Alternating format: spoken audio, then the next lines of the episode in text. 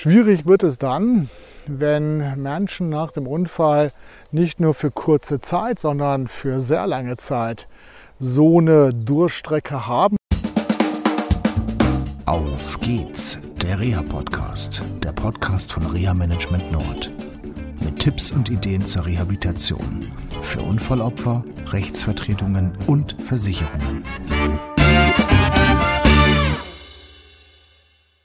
Ich glaube, Menschen, die mit Unfallopfern zu tun haben und äh, selber betroffen sind, können es verstehen, wenn betroffene Personen Durchstrecken haben. Also so richtige coolen äh, in ihrer mentalen Situation, wo sie einfach nicht Lust haben, weiterzumachen. Und äh, es gibt aber dann auch wieder diese Menschen, die dann nach kurzer Zeit sagen, ja, das war jetzt eine Episode und es geht weiter und ähm, ich will jetzt wieder mein Leben anpacken und ich will loslegen und ich will meine Teilhabe irgendwie doch in den Griff kriegen und ich möchte wieder das erleben und das erleben und da wieder hin und ja, sei es irgendwas Ehrenamtliches zu machen, im Beruf oder wie auch immer was möglich ist.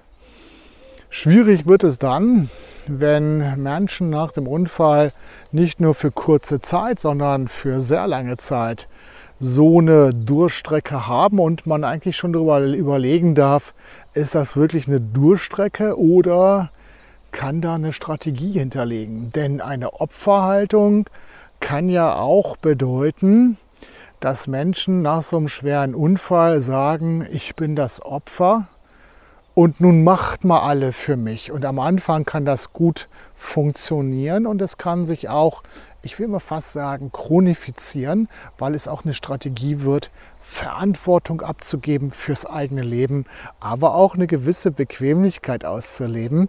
Denn äh, wenn ich das hinbekomme, dass alle was für mich machen, warum soll ich mich dann bewegen? Und so ging es halt mir in einem Gespräch vor kurzem, das ich mit einem Betroffenen führen durfte. Und zwar auch mit seiner Frau. Und die Frau war richtig angesäuert weil sie sagte, ich kann es nicht mehr hören. Jeden Tag höre ich, ich habe mir das nicht ausgesucht, ich kann dies nicht, ich kann das nicht. Und auf meine Frage hin hat, ja, wie lange geht das schon? Da sagte sie mir dann, ja, über Monate. Die betroffene Person saß mit am Tisch und sie sagte auch, ähm, ich weiß aber, dass mein Mann sehr wohl viele Dinge kann, dann wenn ich nicht da bin und er keine Hilfe so hat im Haushalt oder wie auch immer, dann kriegt das auf einmal hin. Das lassen wir jetzt mal so stehen. Also, Opferhaltung aus meiner Sicht kann sich in Tüdelchen gesetzt chronifizieren. Das heißt, es kann eine Strategie werden, nicht mehr aktiv zu sein, sein Leben einfach so laufen zu lassen.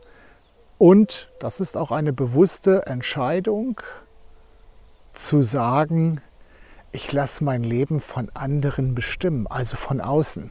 Das ist diesen Betroffenen, und das erlebe ich auch immer wieder, dieses Problem, gar nicht so bewusst, dass wenn sie halt sagen, ich bin das Opfer und alle anderen müssen machen, obwohl man vieles selber machen kann, zum Beispiel telefonieren etc., dann gibt man nämlich die Macht über sein eigenes Leben ab.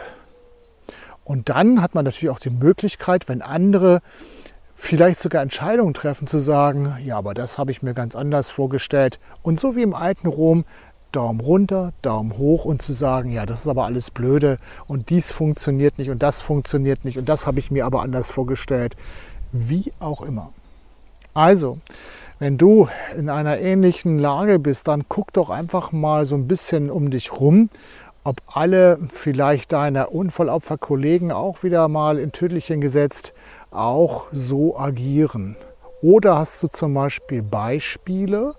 Also ich nenne mal zum Beispiel eins, was auch durch die Presse gegangen ist und wir auch schon im Reha-Podcast hatten mit Jürgen Krüger die einfach sagen, habe ich gehabt diesen Unfall und jetzt geht es auch weiter und jetzt müssen wir eine ganze Menge äh, hier anrichten, damit ich wieder auf die Beine komme bei Jürgen Krüger im wahrsten Sinne des Wortes. Also guck dich einfach mal um, ob es vielleicht Beispiele für dich gibt, die ihr Leben selbst meistern, Verantwortung für sich auch übernehmen und natürlich auch für ihr Umfeld und auch natürlich das Umfeld entlasten. Was war nämlich in dem konkreten Fall passiert? Das Unfallopfer hat, ohne dass ich das wusste, sein soziales Umfeld durch diese Opferhaltung so sehr belastet, dass keiner mehr Lust hatte, sich mit ihm zusammenzusetzen, weil ja immer diese Opferhaltung rauskam. Und auch die Ehefrau sagte mir, ich gucke mir das nicht mehr lange an, dann ist auch bei mir äh, irgendwann mal die Ziele gerade erreicht und ich habe keine Lust, mein Leben so zu verbringen. Also so eine Haltung kann auch dann dazu führen, dass es noch schlechter wird. Natürlich für das Unfallopfer wieder natürlich eine Gelegenheit zu sagen, ja, ich bin halt das Unfallopfer und deswegen ist es passiert.